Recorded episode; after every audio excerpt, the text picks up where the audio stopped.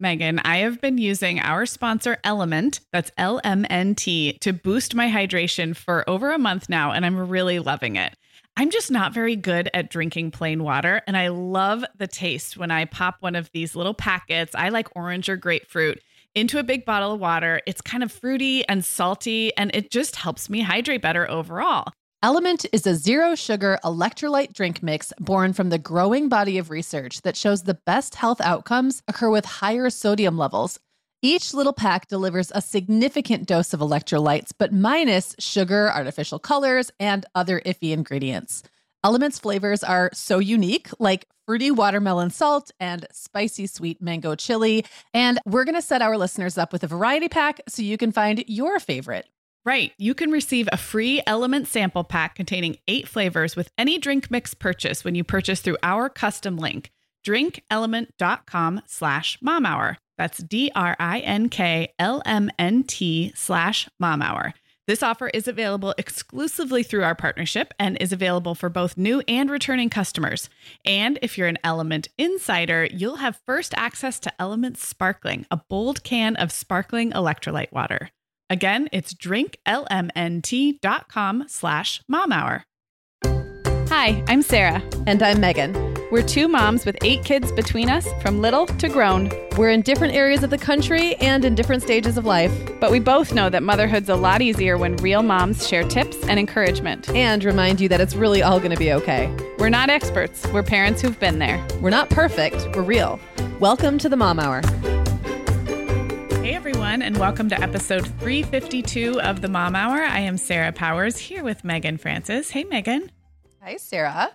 So I'm excited about today's topic. I feel kind of warm and fuzzy about it because it's a really sweet topic. Um, we're talking about what it feels like and what it's actually like to be in a mothery role to kids who are not your own. So we're talking about everything from our nieces and nephews to like your friends' kids and your kids' friends and that one neighbor kid who's just always in your yard. and this has changed so much for me over the years, and the pandemic has changed it a lot. So we have a lot to talk about. We're going to talk about some of the upsides some of the trickier parts of trying to be in a sort of pseudo parental role to kids who are not your own.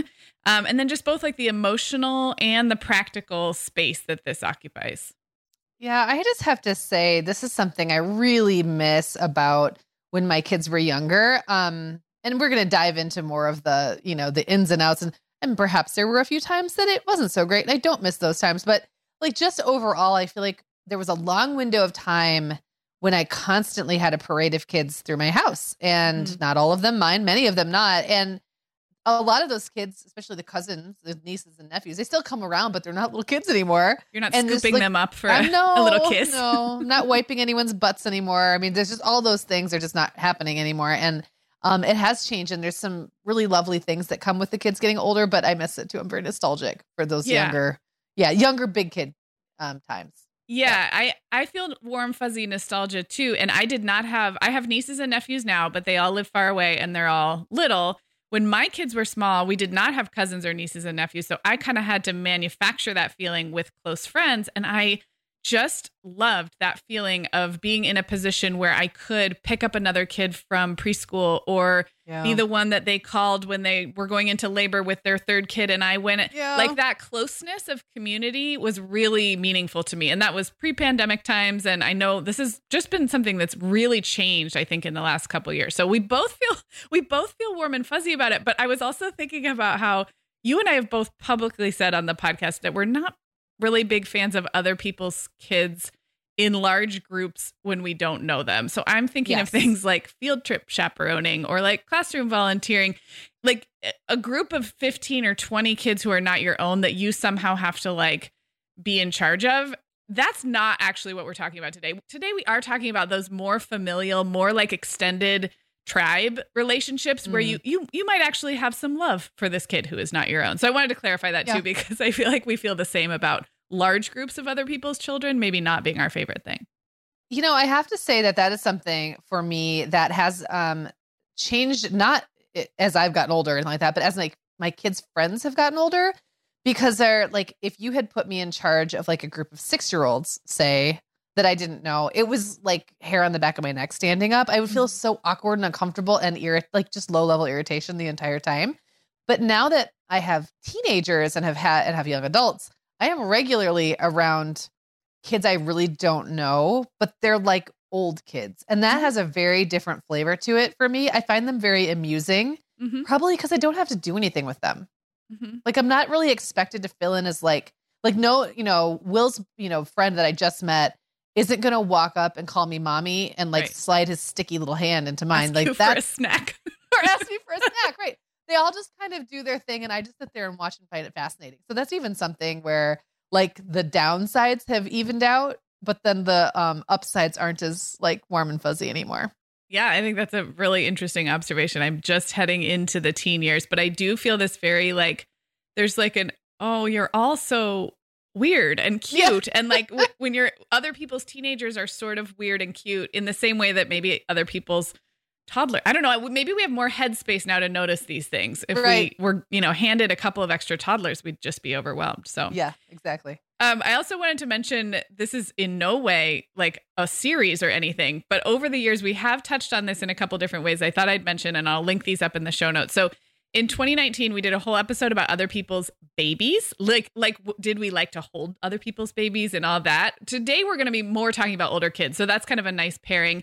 And then in 2018, we have an episode that I still think about and I love called The Other Adults in Our Kids' Lives, which is really like the inverse of this, right? Because it's our kids and their relationships with teachers and coaches and their aunts and uncles and how important that is. So those are both really fun and I will link them up in the show notes. Probably we've talked about this other times too. It's a through line, but I think those are the only times I can think of that we did whole episodes about it. Yeah. Sarah, we both know this time of year can be crazy. So, this is a great time to get ahead with no prep, no mess meals from our sponsor, Factor. I love how these meals are ready to eat and delivered right to your door. I mean, you can't beat that convenience, but most importantly, they're seriously delicious. Yeah, Meagan, I agree. Our whole family was impressed with the quality and flavor of Factor meals we tried. And it turned out to be a great option for my teenagers when they got home late from a theater practice or came home from school super hungry. There's zero prepping, cooking, or cleaning up. Factor meals just need to be heated for about two minutes and they're ready to go. Yeah, and for any listeners with wellness goals this month, Factor has six menu preferences to support your lifestyle. Whether you're trying to boost your protein, avoiding meat, or simply focusing on well balanced meals.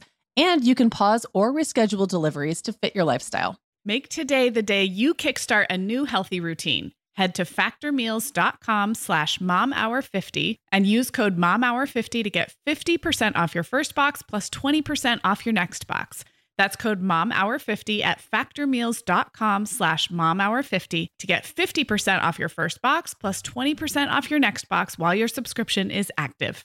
Okay, Meagan. Well, over here at the Mom Hour, we are big fans of our sponsor, Our Place. In fact, you, me, and our team member, Katie, were all comparing notes on our favorite product. Katie was telling us that even though she's packing up to move her family to a new house, she cannot put that mini perfect pot from Our Place into the boxes yet because she's using it like every night. Well, as someone who also has a perfect pot, I got mine as part of their mini home cook duo set. I get it. It's nonstick, which is key, but it also has all these handy features like a steam release lid with a built in strainer and this nice beechwood spoon that nests on the handle in this perfect little peg. Okay, well, I didn't get this pot, but now I want it. That sounds so great. Our Place's cookware is great to cook with, beautiful to look at, and healthier for us as well. All of Our Place's products are made without PFAS, also known as forever chemicals.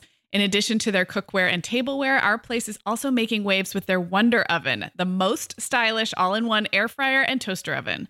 Again, free from the forever chemicals found in many of those air fryers. Listeners, Our Place offers a 100 day trial with free shipping and returns, and we've got a great deal for you. Go to FromOurPlace.com and enter the code MOMHOUR at checkout to receive 10% off site wide. That's from our O-U-R place.com code MOMHOUR. Okay, so we're going to start more on the in the kind of emotional space around mothering other people's children. So, Meagan, I'm hoping you can tell everybody kind of how you wanted kids to perceive you, other people's children to experience you as a mom, um, like when they came over, when you watched your nieces and nephews, when you had other people's kids in your house.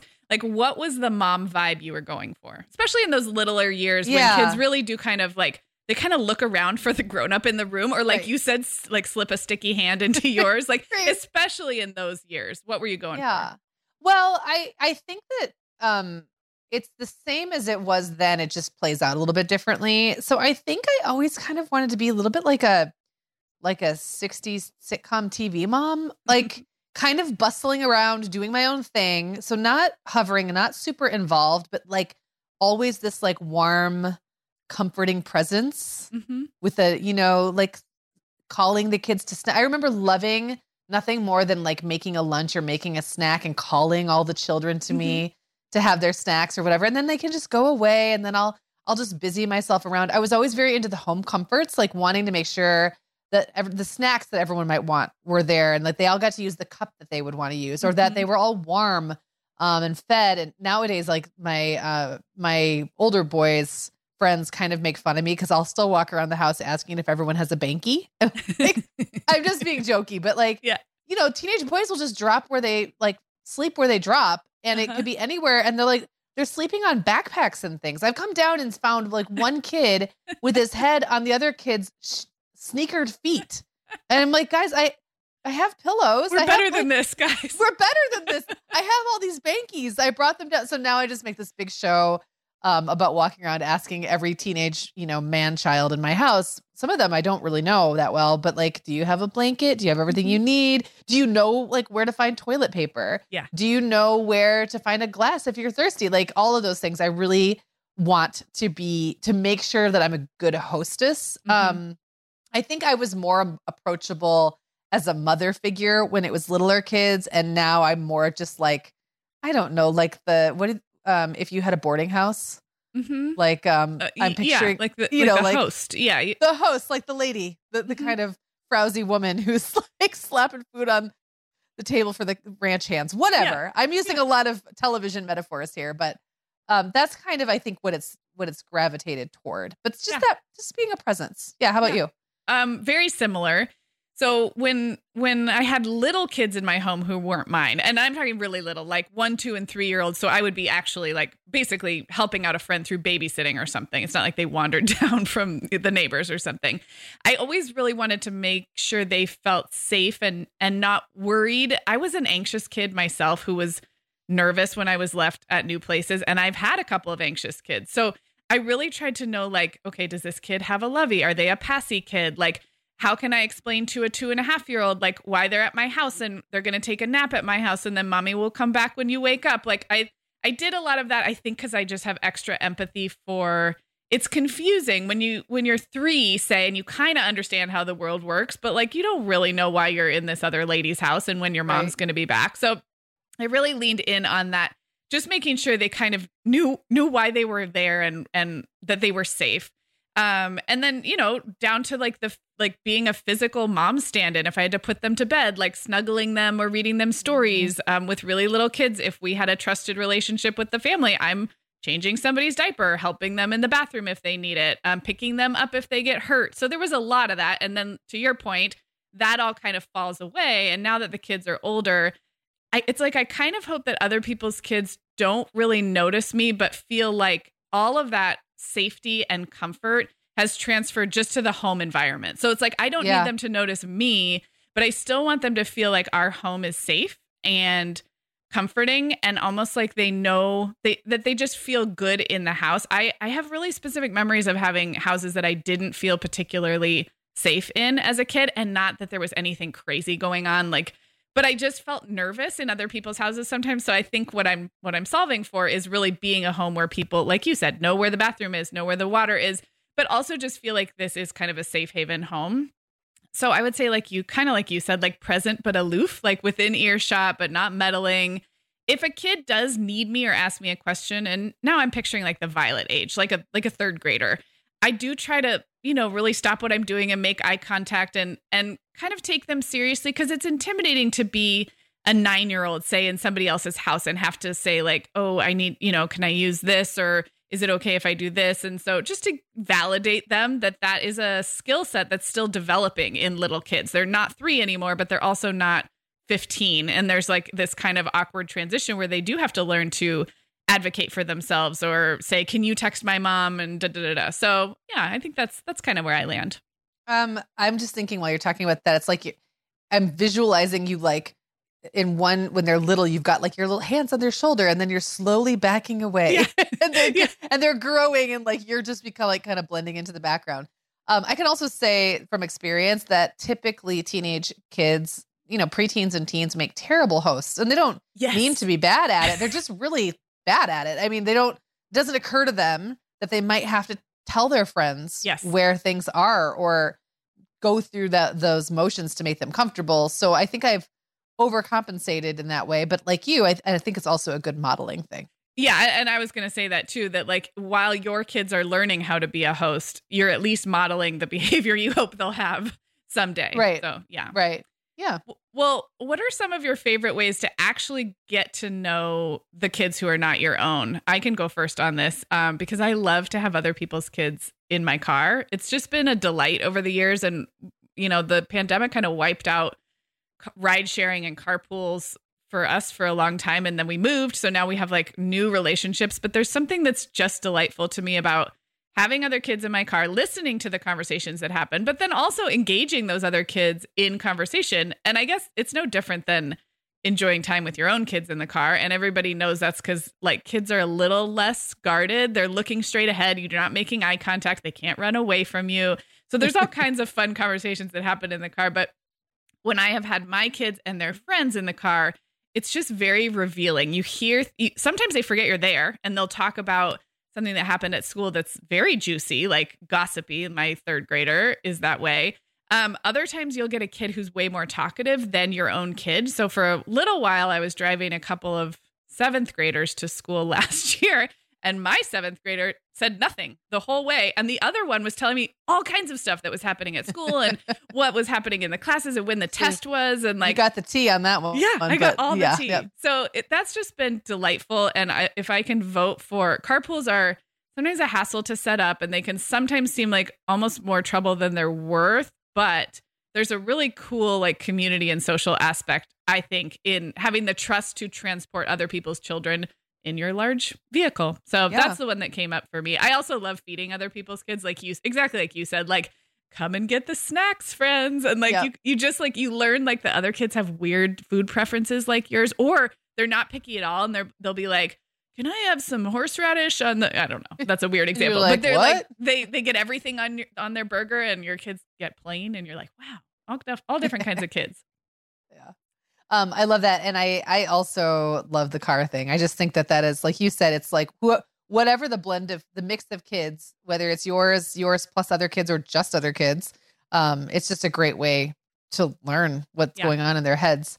Um, I one that came to mind that I hadn't even thought of before you started talking was when I was directing a lot of theater for teenagers mostly, but also I did a couple shows that were full um, full age cast, so from age six through sixteen, I think.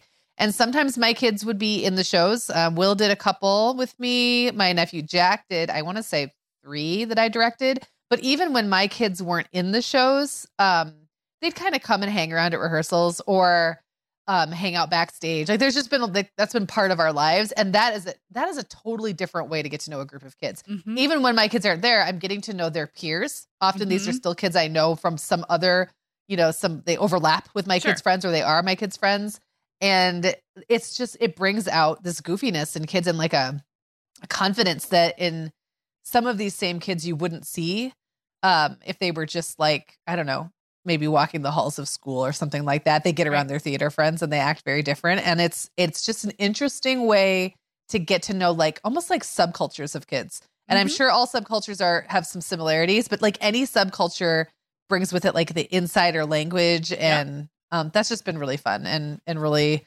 it, it's a and I am kind of in this like mom role, but I'm not even there as anyone's mom necessarily. So I'm not there to be mom. Right. Um, I've been in plays with people where I'm not even directing. Like I'm not. I don't have any authority over them, but they still treat me. You're when just they're a young. Mom. still- Yeah. I'm just a mom, and they'll call me mom sometimes. That's been sometimes I'm playing a mom, sometimes not. I, I tend to get typecast, but um, another one that I really love is when I'm like working in the house, or you know, again, like kind of puttering, and often this is for me like I'm in the kitchen, and then all of my kid, my kids plus their friends are in just like the next room, in the dining room, in the living room, and I can overhear everything. And it's mm-hmm. like they don't, they they kind of forget that I'm there, and they're often loud and obnoxious, and they're so funny. And I feel like I'm listening to stand up. It honestly, it feels like I'm listening to stand up, like a like a show that I helped create because I made one of the humans.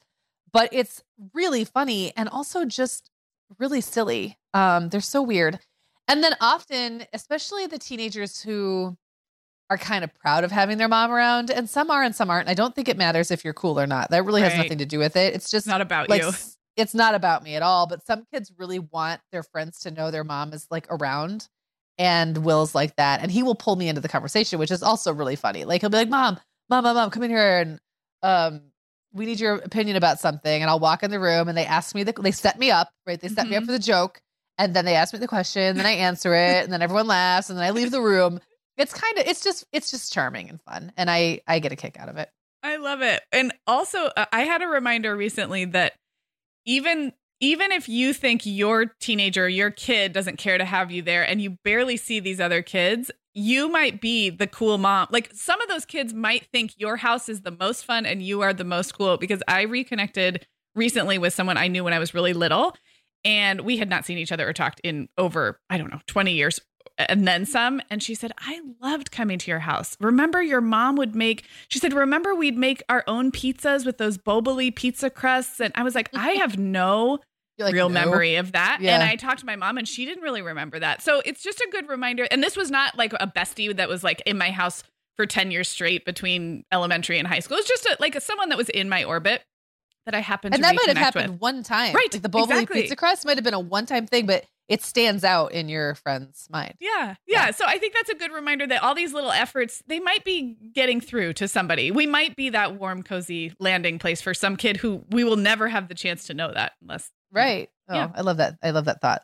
Yeah. Well, I am curious um, because other people's kids are not the same as our own kids, and I'm I'm curious if there's any ways that you behave around your own kids that you have found yourself changing or like softening or altering when other people's kids are around. I'm thinking of like things like some homes have a really sarcastic sense of humor, or some homes are really like they yell a lot, even when they're not mad. It's just a yelly home, or they're super cuddly, and those aren't necessarily ways we show up for other people's kids um especially as kids get older so is there anything that you can think of in that category Well, I think when I was thinking about this question, I was thinking a lot also about things that I do in that don't translate to do in front of their friends, even if Mm. I'm not doing it with their friends. Um, sometimes it just doesn't translate. So I'm pretty honest with my kids, and I'm pretty in the moment when it comes to like um, I offering feedback. constructive I'm just gonna criticism? say constructive criticism. Like I'm like, what are you doing? Knock it off. Or you know, I'm just like, seriously. You know, I, we have a lot of it's kind of sarcasm. It's kind of like I don't wait around for Right.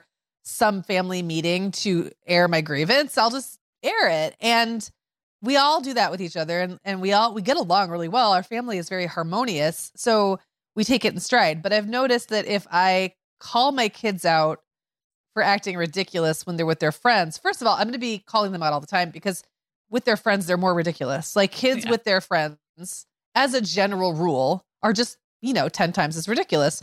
And then also, no one likes to be criticized or even even if it just looks like criticism even if they know it's not if their friends think it is that's embarrassing. So i've really had to like learn to tone it down let things go save those in the moment comments Mhm. for later. And i've definitely i definitely w- it would not work for me.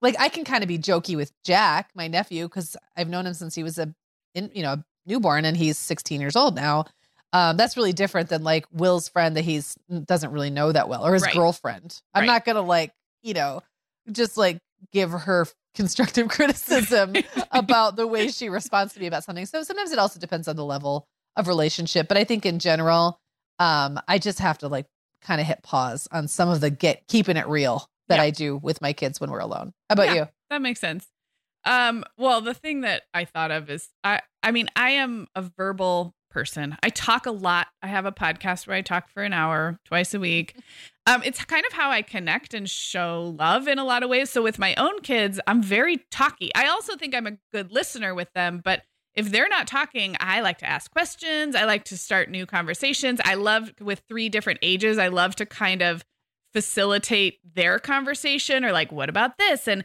it's just the way that I am. I have a lot of words, and I see sometimes how my family will look at each other and I'll be like, "Fine, fine, fine. I'll keep it short." Um, so when kid, when other people's kids are around, I do kind of remind myself that it's probably best to just shut up. Like it, uh, that does not translate to other people's children so well. First of all, it would come across as weird and nosy, probably, and I am a little nosy. I do want to ask them, like, "Ooh, are you? Is your mom remodeling your kitchen? Like, where did you? You know, I just, I have a lot of questions, and this other people's children are not meant to be the the landing place for my questions and my thoughts. So I really try to be present and warm, like I talked about earlier, but not um, make a lot of conversation with other people's kids. They're not here to see me. They don't want to make small talk, and it still it may continue to be the way I bond with my own family, but it's not. It doesn't feel right with other people's kids. Yeah. Do you have memories of like being say in high school and having that friend whose mom just had to ask you so many questions or or dad i'm but, trying to think of uh, who that would have been. I i feel like i had more friends whose by high school whose parents were in the category we're talking about where i thought they were really nice and really cool but they were out of the room. I'm i cannot yeah. picture a nosy one but there i'm sure there probably was. Well um in in my experience, it was Jenna's mom. And she's still like that now. I mean, we're now not really related, but we see each other kind of a lot. And she's still exactly, it's like she asks so many questions. And she was a therapist. So, okay. and then later was a Episcopal priest. And so I think it just came naturally to her eh, in a helping, yeah. you know, type. And, but she really wanted to know things. And her dad was absolutely silent, would, would never say anything. And he's still exactly the same. And so growing, when I would hang out there, I remember thinking, oh my gosh, her, her dad hates me. Oh. And her mom wants to know everything about me right. and can see through to my soul. That's how right. I felt. Like right. like I could never like no matter what I said if I lied to her, I thought she'd know. Like I just felt like she had a read on me and that yeah. her dad was completely disinterested or yeah. thought I was ridiculous. And now I just now all these years it's just fun now 30 years later to go, "Oh no, that's just that's just who they are." They're like that's they're they are. They they were people too all along the whole time. They were just like midlife adults right. like bumbling through like we right, are. just like we are. I, I, have to say violet's age right now is really fun. She's just turned nine. She's in third grade. She has a couple really close friends thankfully through this pandemic. And it's so funny to talk to another third grader and those of you listening with like second third fourth graders. They are aware enough of the world they're not really shy anymore. They'll have a conversation with you, but then like they're also full of baloney still a lot of the right. times. Like and sometimes you can see through to like where they've totally misunderstood something about how the world works or like in their family things are or I'll make conversation I'll be like, "Oh, what, what are you guys doing this weekend?" and like they don't they don't know. They're still babies and it's just really cute because they're like very talkative um sociable. They've been socialized by 8 or 9 or 10 years old, but they're still so little and it's just it's really Aww a fun thing to bond with kids of that age who aren't mine. Also, they don't need, you know, their faces wiped after every snack, and it's kind right. of fun. They're not going to so, call you mommy, probably. They're not. Nope. Okay, Meagan, like many of our listeners, I'm sure I've been doing some spring cleaning in my closet lately, and it always feels so good to get rid of clothes I'm not wearing, things that don't fit or that aren't my style anymore. But you know what I realized? All of my Vionic shoes are always in the keep pile. They just tick all the boxes. They're cute, comfy, high quality. They last forever. And I love growing my Vionic collection, especially with the latest styles from their Vionic Vitals collection. The Vionic Vitals collection offers daily wear styles designed for elegance, comfort, and versatility. We both love the Uptown loafer, which collapses flat, so it's perfect for travel. The Chardonnay heeled sandal, which I know you love, Sarah. The Walk 23 classic sneaker, which our team member Katie gets compliments on all the time and the Willa slip on flat, one of my favorites, which comes in 12 colors for any outfit. Yeah, I need to uh, get the Willa slip on flat. That's next on my list. Well, listeners, if you're ready to try the shoes we're always raving about, use code the Mom Hour 15 at checkout for 15% off your entire order at vionicshoes.com when you log into your account. That's one time use only. Vionic Shoes, wearable well being for your feet. Sarah, our sponsor, Hiya Health, makes a kids' daily multivitamin that parents can feel great about giving their kids because they have no added sugars or dyes. And our kids who have tried Hiya vitamins have loved them, which is important, right? Because what good is a bottle of vitamins that your kid won't take? Hiya was founded by two dads who didn't like the ingredients label on some of the popular children's vitamins they were seeing on store shelves, so they got to work developing a formula that would help fill the most common nutrient gaps in modern kids' diets. Hiya's Chewable Kids Vitamin is made with a blend of 12 organic fruits and vegetables and then supercharged with 15 essential vitamins and minerals. They're also vegan, dairy free, allergy free, gelatin free, and nut free. Hiya manufactures their vitamins right here in the USA with globally sourced ingredients, and then they ship their chewable vitamins directly to your door on a pediatrician recommended schedule. We've worked out a special deal with Hiya for their best selling children's vitamin. You're going to get 50% off your first order. To claim this deal, go to hiyahealth.com slash momhour. This deal is not available on their regular website. Go to H-I-Y-A-H-E-A-L-T-H dot com slash momhour and get your kids the full body nourishment they need to grow into healthy adults. Okay, so I'm going to throw a hypothetical at you, Meagan. Let's say you Alright. have a house full of kids, which I know is a thing that you have had many That times happen, yes. over the years, some of whom are not your own, but all of whom you know pretty well. So, like, again, the good friends, the nieces and nephews. And there's some behavior going on that if it were your own kids, you would put it in check. So, it's normally not okay in your house, but it's also not like dangerous or super toxic either, like emergency. So, I'm trying to get a feel for how likely are you to step in with a group of kids who's not your own and sort of like course correct some behavior? And if you're going to step in, how might you do that or what might you say? So, two examples came to mind. Um, one would be, and this is particularly the case with the teenage boys, um, is swearing and like really rough language. So, again, I'm not naive about, I'm not particularly offended by swearing, and I'm not naive about it. I know that my teenage boys swear. I'm almost sure of it. I don't like when they do it in front of me. And then there's something particularly cringy about it when it's like four enormous young men yelling at each other across their computer screens and they're throwing in like f bombs or worse and i just i just don't want to hear it right and so i would be the mom like a room away going hey. Like i kind of use gentle shaming I love it. to get them to see the error of their ways and then they do. Like it's never been something where i have to like now step in. Like usually me going hey guys or i don't want to hear that you know or something like that. I don't it doesn't even have to be like swearing is bad or does you you know you kiss your mother with that mouth. It's not like that. I'm not i don't want to shame them as humans or even they're i'm not even really criticizing their behavior what i'm saying is i don't want to be around that like it's almost like a It's- reminder like hey i'm here That's what I was just Remember say. my It's almost feelings? like a reminder that like you are not in a, a teenage bubble vacuum right now. You're part of a household and a community. And remember all that nice toilet paper and blankies? Like that came from Right, remember? someone. Yeah, remember the bankies? That was Yeah. me. I did that for you. Yeah. I Yeah. got your I got your feet off your friend's stinky or your head off your friend's stinky shoes. So, you know, give me a little give me a little grace, a little class here. So that honestly, I have found teenage boys to be like one of the most is chagrinable like a word like Mm, that be. I can I can with a very simple word or look stop them in their tracks and and they might not they might all like roll their eyes and laugh about it behind my back. I don't really care.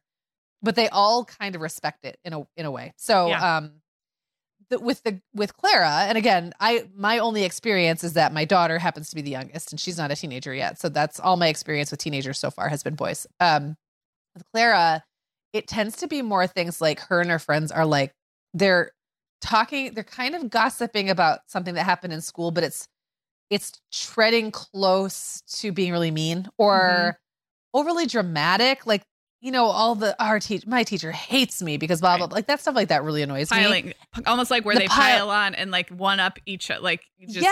keeps ratcheting up. Yeah. Well, and overly being so overly dramatic about how so the the teachers hate me thing is a big one among Clara and her friends. Like it's got it's like yes, one upping about whose teachers are more mean. And Mhm. now what's interesting with that is I will often say, "Hey, you know, guys, like that doesn't I don't know, something. I'll just say something like, "Well, how would it feel if if you knew someone was talking about you like that or do you think that's really what's going on?" And I'm not Mhm. again, I don't come down on them hard and I'm not um not even trying to really be super critical, but the reaction from the 12 year old girls is very different. It's very defensive. And they'll be like, well, you don't, even, Mom, you don't even understand. so it's so funny how it's been so different with the teenager, the teenage boys, and the preteen girls, like the way they react to being kind of gently called out Mm. is very different. And in my experience so far, I have found that that Clara and her friends will almost like double down. So Mhm. it, sometimes just joking them out of it is better, but I don't know. I do feel like it needs to be called out even if they don't react the way I want them to. I Yeah. still want to make a practice of being like I notice that you guys are being mean-spirited, ridiculous, whatever the like un, unfair, untrue. Right. Um it's it does not go unnoticed. Right. That's all. Yeah. Yeah. And Yeah. like it, it's also it's nice for you to model that setting of boundary for yourself. And like I I don't feel super comfortable being in a group of people who are just bashing somebody else or whatever. Right. Just like that aware bringing that awareness, like, hey, Right. I'm here. I'm here. Right. I'm here. I'm still Yeah. here. it's it's tricky and i i want to say like at the outset this is so different if you are if there's a group of kids that you really don't know at all versus the more often kids have been in your home i think the more natural it feels to you're never going to totally parent someone else's child but my confidence in being able to like course correct some behavior is way different with very close friends than a group of kids i'm meeting for the first time. So as we talk about this just acknowledging that like it's it's almost like a sliding scale but on that Right. sliding scale i too am i think i'm pretty likely to step in. And one reason is almost for my own kids benefit. Like we have this house that has pretty clear expectations and we treat each other a certain way and we treat our home and our pets and our furniture a certain way. And if i if i allowed a bunch of behavior like let's say it was roughhousing or something and actually i'm i'm okay with pillow fights and roughhousing for the most part in my house. But if it got to a point where I would ask my own kids to step outside or that I was getting nervous about safety, I definitely want to do that with other people's kids because it shows my kids that like those boundaries in our house don't change. Like we don't Right. You mean it. we, exactly. And that could be said for swearing or for how we talk to our siblings or whatever. So, in a way, if I step in and gently course correct other people's kids, it's as much for my own household family culture as it is for those kids because those kids can go home and swear up and down or like you know trash the couch or whatever. But in in my house like our house rules and that's usually how i would frame it. Like oh hey guys like in our house like that kind of language isn't okay or in our house like we do that kind of play outside. And that way again like to your point you're not shaming any individual but you're just being like oh hey like here's how we do things in our house so yeah i'm I'm FYI. pretty likely to step in, I think. But there have definitely been times when I have not, and I have just observed, and then maybe it's something I bring up later with my kid, or I just like yeah. tuck it away. Like, hmm, okay. I wonder if that Well- group of friends is going to land here again. And sometimes it's behavior that's specific to a group that is not your sibling group. Like Yeah. sometimes behavior, like groups create their own behaviors. Yeah. Um, so you might not have ever had a chance to even witness that before from your kids. And kids can act differently when they're around other people. And Mhm. other it, it- one thing that's amazing about kids is that they all misbehave a little bit differently. So there could be behaviors that you've literally never seen in your house before because your kids just it didn't occur to them. And out out of the great grab bag of like naughty or annoying things to do, your kids never plucked that particular, you know, Right. prize. Right. So some other kid brings it out and you're like, oh, now I have to have an opinion about this. I, Right. I haven't even had a chance to think about it yet. I'm very surprised. It reminds me of like when a kid um climbed, we had a staircase that had, you know, the top of the stairs, there was like a railing Uh-huh. that went all the way around. And I came in like one of I was coming up the stairs and one of my friends' kids, my kids' friends, was like hanging off Oh of the God. railing Oh by God. their legs, like with their head over the stairs. And I just stood there and was like, I don't even know what to say. I, oh my gosh. I've never, I've never been faced with such a thing. And Yeah. I was honestly just floored because it never would have occurred to me that I would have to have a rule Yeah. about that.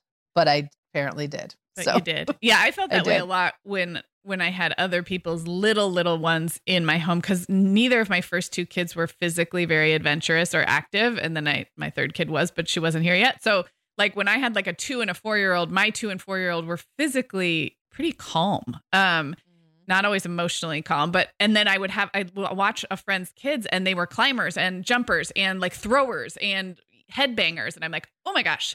And What's again, going on? That's not necessarily behavior to correct but to your point it's it's like oh i didn't this wasn't a thing i've had to establish rules around in my house because i Right. didn't know it would happen so Give yeah. me a minute here. yeah give me a give moment. a hot second while this. you hang Yep. off the railing okay Right.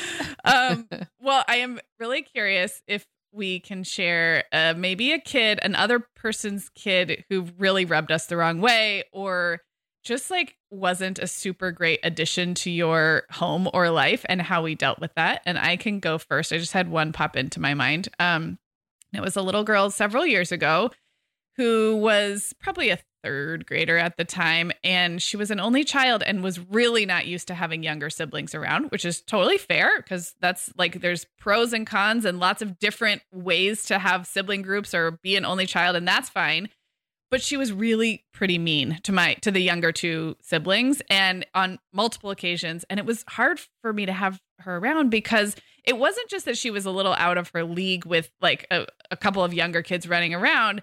She was like got in their face a little bit about it and like was genuinely unkind and kind of dismissive and condescending uh, again repeatedly over time i don't mean like once and so it just like was not a good fit like it was i was like i don't think we can have this sweet kid who i'm sure is just the lovely it's not really about her necessarily but it was not a good fit for my family and it proved that over time and I think I did say something a couple of times like, oh, you know, in our family, like there are just going to be younger siblings around. Like that's the nature of this house. And we have a rule that we speak kindly to everyone. Cause she would just get real nasty if one of the younger kids said something or like got too close or like, and I, it was, yeah. So I did have to kind of correct it a few times. And then that friendship just fizzled, which was the way the universe intended. And that happens a lot with tricky yeah. friendships. Um, they, they have a way of fizzling themselves out. Yeah. Um, so I have had an op- pretty much open door policy with friends, friendships, um, the whole time. And I will say it has worked 98% of the time. Um, where I just kind of let the kids work out what the boundaries are going to be and maybe with a little gentle direction from me. Like, oh, you know, we have a napping baby. Please don't come knocking on the right. front door because the dog will bark. But if it's okay if you like, you know, go to the window and wave, and if anyone sees you, they'll come let you in. Like things like that. Like there was yeah. lots of workarounds that you would just deal with normal kind of clueless kid behavior. But usually my approach was to be super like, come one, come all, very, very welcoming. And 98% of the time that worked great. But then when it doesn't work, it like really super doesn't work. And there's a couple examples of that. But it, one that comes to mind was a kid who his whole entire family glommed on to us. It wasn't just the kid. And there were no boundaries, like the whole family. And so they would oh just show up all the time, like mom, dad, the little sister, and the boy. And the little sister was nasty to Clara. The little boy was problem. I'm just I'm not going to get too much into it, but the parents were the biggest problem. And it took me like 3 years to shake them. It was really oh. hard and like I it kind of was like we had to just stop taking their calls and kind of ghost them. It was pretty bad. Um I'm not sure what I could have done differently. And they did move. Finally they did move, so it sort of took care of itself, but it was really uncomfortable there for for a minute. Yeah. Um, and I'm not sure what I could have done differently, except for maybe earlier figured out that like, oh, this kid, this family seems to have some boundary issues, and then just I guess just not talk to them. I don't really know. Like yeah. it was such a small town. They yeah. lived like a few blocks away. And the other thing that was really hard is that the boy was in Will's class, but Owen was kind of obsessed with him, and Owen didn't have any friends his own age in the neighborhood. And so they would they wanted Owen over all the time. And so he would just get on his little scooter and scoot down yeah. to this house. And they were really nice to him. They were very kind. Um, and he was very welcomed there. But Will at the same time is like, I don't want to go over there. I don't right. really like this kid that much. And so the whole it became like a whole family problem. Yeah. Yeah. um, a multi-generational issue, boundaries issue. So uh, you know, the way we dealt with it is we just slowly and painfully backed out of this relationship that was pretty yeah. messy. Yeah. So you know, I guess live and learn. I wouldn't change anything about the way we've done almost every other relationship, mm-hmm. but sometimes you do open the door to things like that and then you have to kind of figure out how to how to walk it back. And that's not always easy to do. And it was hard to do it in front of the kids and like have yeah. them going like, "Do you even like them?" And I would be like, "I mean, no." Right. You know, right. and um Will's like, I don't want to hang out with this kid. And I'm like, I know, but his mom won't stop calling. Like, I don't know what to do. And yeah. so, yeah, that was, that was tricky. That's, it's been years now, but it, it is really tricky, really tricky. Yeah. Well, I want to kind of finish by talking more about the older kids, teens, and even young adults. And I'm curious for you, um, and for listeners who don't know, so you live in the same town as um, two nieces and a nephew, and then you're close with your other nieces and nephews who live out of town. Um, have you found ways to stay connected to those other people's kids, especially as they've gotten older? And by stay connected, I'm now not talking about just when they're in your house hanging out with your kids, but like actually maintaining kind of that familial relationship as they get older. And have you enjoyed that as they've matured? Like your nieces and nephews who are, I mean, some of them are now adults. Yeah. Um, Mario is 31. Oh my gosh. I know.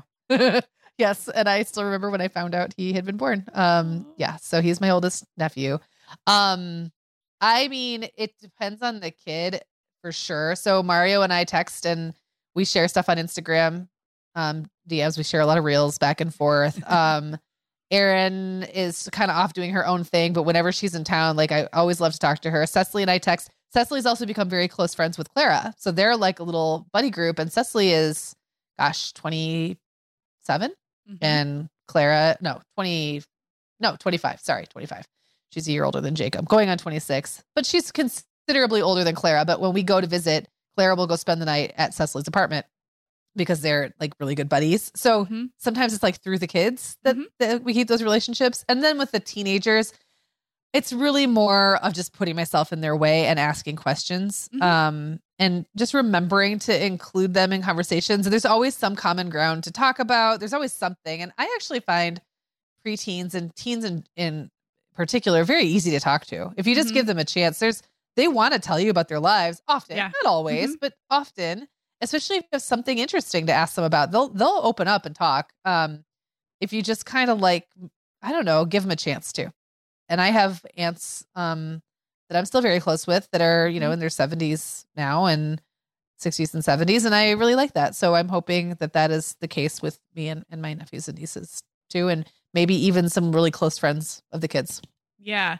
I, I'm thinking that technology, this is a point, a, a point in the pro column for technology and Instagram DMs and texting because I have a couple of aunts that I'm quite close to, but I went through a long period of time where like I just only saw them every couple years at a family gathering and then we'd catch up or like I might send a birthday card, but now I text with them. I, like really close relationships texting with my aunts who are in their 60s and 70s. And with the generation coming up now, that technology is already in place. So I can see how it would provide just like a little touch point with those. It's like yeah. intergenerational, it's inner family, but they can still be kind of a sweet connection. And like not to be morbid, but you just never know in the future those familial ties, those not maybe they're not blood ties, but like good friend of my mom or my friend's mom that I was always really close to. Like those can be really meaningful touch points down the road um, as life goes on and things happen. So, yeah. I would also just add to that that sometimes you have to like try a little harder to be on a platform that they're on that you maybe aren't into. And that's hard for me because, you know, you know, I don't want to do TikTok and I don't right. really want to do Snapchat, but um, there have been times when I've been on platforms like Snap. I was on Snapchat for a while, basically just to talk to my nieces and nephew. So mm-hmm. because they were just on there, uh, yeah. my older ones, and and they weren't texting as much, and they would send pictures of their faces, and that was fun. so you know, being willing to try something, even if you aren't ever going to use the platform the way it's meant to be used, you can actually just use it with like one person. That's yeah. okay. It's worth yeah. downloading for that. I love that. Well, I like I have a totally different perspective here because I only have one teenager of my own. I don't have other teenagers that I'm close to or nieces and nephews who are older than my kids.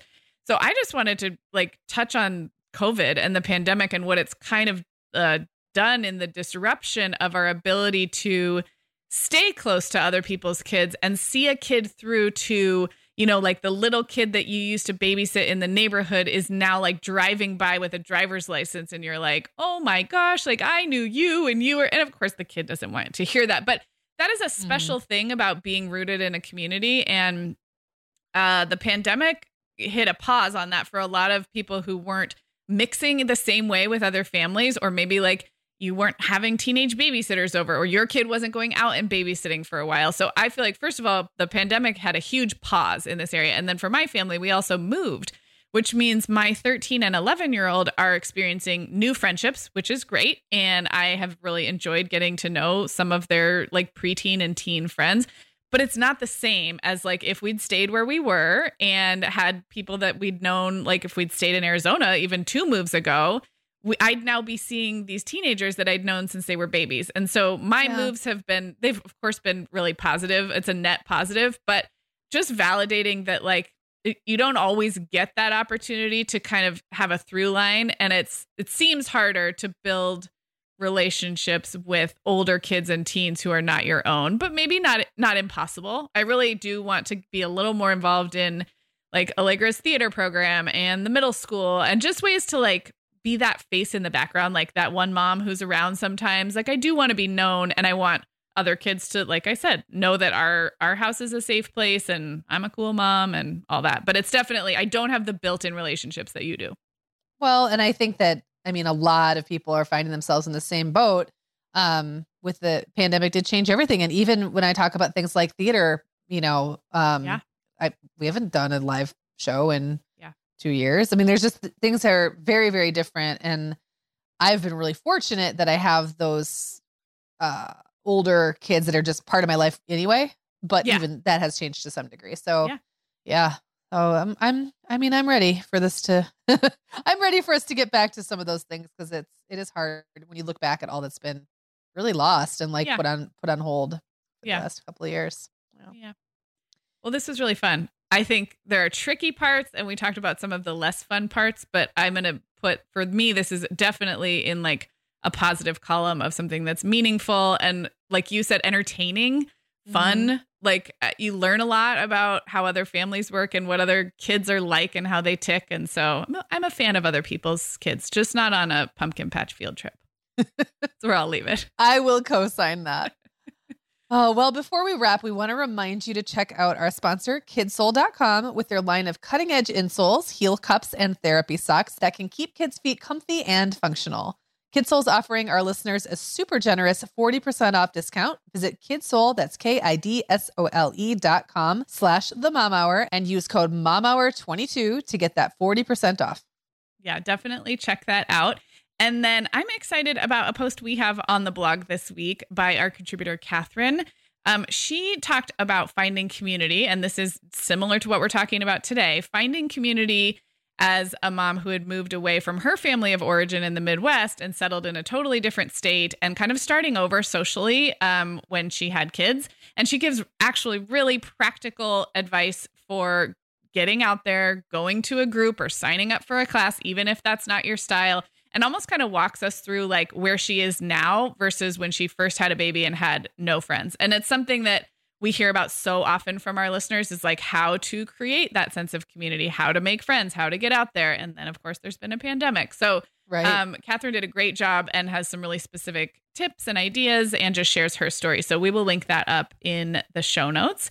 Um, and then I'm really excited. Next week, we are starting a two part series on the podcast here about pandemic babies, who many of whom are turning two. Meagan, I don't know if you Mm, know, but we've what? been doing this for a couple of years. So pandemic babies are now pandemic toddlers. And on our contributor team, we have seven or eight moms who have all had babies in the last two years and who are joining us to kind of reflect on the good, the bad, the really, really hard, um, but also to kind of celebrate these pandemic babies who themselves are really special little creatures who added a lot of joy during this time. So that'll be next Tuesday and the following. So a, a two part series that I'm really excited about. I am too. It reminds me of that thing that's going around on Instagram right now in Reels, and it's like pandemic babies aren't babies anymore, and then it's people showing their their toddler pandemic toddlers. It's Yeah. crazy. Yeah, So, it is yeah, crazy. We have one contributor who's had two pandemic babies. Like in the time that we've been pandemicking, she's had two babies. So that's how long Well, we've what been else doing is she this. gonna do? I know, right? Kept oh my busy. gosh. Exactly. All right. Well, thanks for joining us, everyone. We will be back next week with that pandemic babies episode, and we will talk to you soon. Talk to you soon. The Mom Hour is supported by partners like Erika. Erika is the social media health app for teens that gives them the tools to unplug when they need to for improved health, study focus, sleep, and daily balance. Erika was built by a dad of three boys who saw that teens themselves were really becoming self aware to the risks of social media, and he wanted to help them self regulate. Erika works to hide distracting apps from your phone at the touch of a button, keeping them out of sight and out of mind without deleting your data. Tell your teens about Erika and save 20% on the Erika family plan with promo code The Mom Hour. Go to erika.app and search for plans. That's Erika with a K, E R I K A dot A P P, and use code The Mom Hour to save 20%. Hi everyone, Meagan here. Sarah and I would absolutely love it if you would hit pause right now, like right where you're listening, and leave the Mom Hour a rating and review. If our show has helped you feel a little more confident as a mom or a little less alone, this is one of the biggest ways you can thank us, and it really only takes about 30 seconds. If you're listening to Apple Podcasts, you can navigate to the Mom Hours show listing. So when you're in the episode you're listening to right now, click where it says the Mom Hour just above the play button, and then scroll all the way to the bottom, and you will see the ratings and reviews. We would love if you would leave us one as well. Thank you so much for listening.